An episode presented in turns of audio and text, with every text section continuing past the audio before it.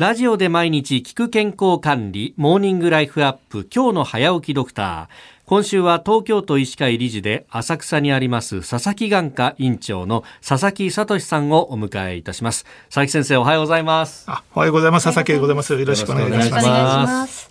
えー、日本放送では毎年ラジオチャリティーミュージックソン、えー、24時間の生放送の特別番組をはじめとしてチャリティーキャンペーンを行っております、えー、目の不自由な方のために音の出る信号機をというキャンペーン、えー、今月31日まさに今日まで、えー、募金を受け付けているというところであります。先生まずですね、はい、視覚障害全体、これやっぱりあのいろいろこう種類が違うというか定義づけが違ったりするわけなんですか？はい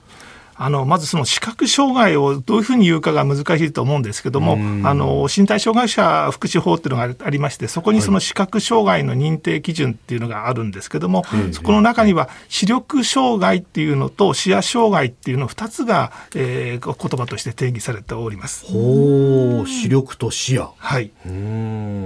でこの中でやっぱこうある意味の法律だからグレード付けみたいなものっていうのが中にあるんですか、はい、はい、あの視覚障害のその視力障害には1級から6級まで定められてまして、はい、えーとまあ、あの1級というのは視力の良い方の目の矯正視力が0.01以下のものと。いうふうになってまして2級以下はそれの視力の数字とあと今度視野の障害の組み合わせでいろいろと細かく決められてます。なるほど。矯正視力なんですねこれ。そうですね。あのあくまで、えー、矯正した視力。例えば僕なんかはそのドキンガンなんで眼鏡外すと視力0.0いくつなんですけどもあの眼鏡かければちゃんと見えるのでこれは視力障害ではないんですね。あくまで眼鏡をかけてどこまで見えるかが、えーと、障害ということになります。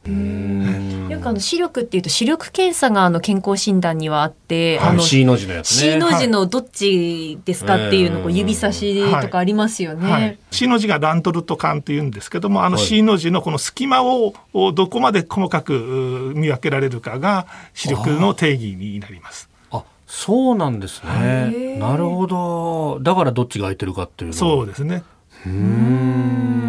あと先ほどあの視力障害と視野障害っていう2つ定義されているとおっしゃってましたけれど、まあ、視力の他のその視野障害っていうのはどういったものなんでしょうか？はい、視野というのはあのご存知のようにどこまで広い範囲が見えるかなんですけども、その範囲だけじゃなくてどの部分が見えないかっていうのが大事なんですね。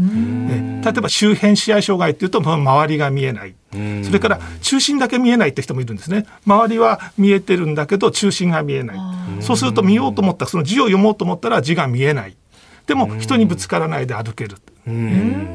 あと右半分だけ見えないような障害とかあと上半分だけ見えないとか視野障害もいろんな形があります。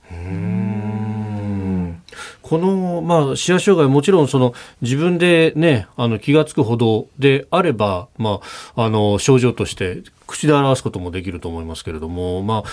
どうなんですかね、そこまで至らないけれども、だんだんとっていうのも、病気としてはあったりするんですまあ、それ、さまざまですね。あのあの、突然来るような病気というのは実は少なくて、やはり徐々に徐々に進行していってということが多いと思います。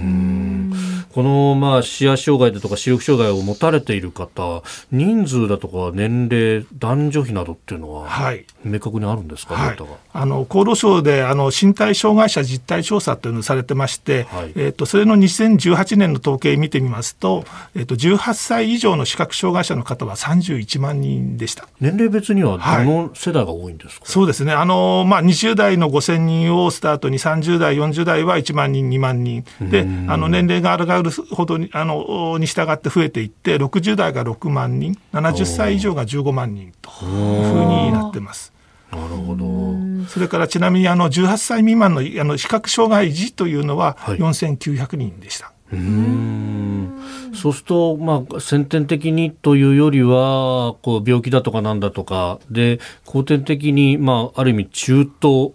障害中等失明という方の方が圧倒的に多いということですそうですね。あのおっしゃる通り年齢が上がるほどいろんな病気が増えていって重症化して視覚障害になるという方が多いと思います。うんえー、佐々木眼科院長佐々木聡さんでした。明日は中等失明に至る可能性のある病気についても伺ってまいります。先生明日もよろしくお願いします、はい、よろしくお願いします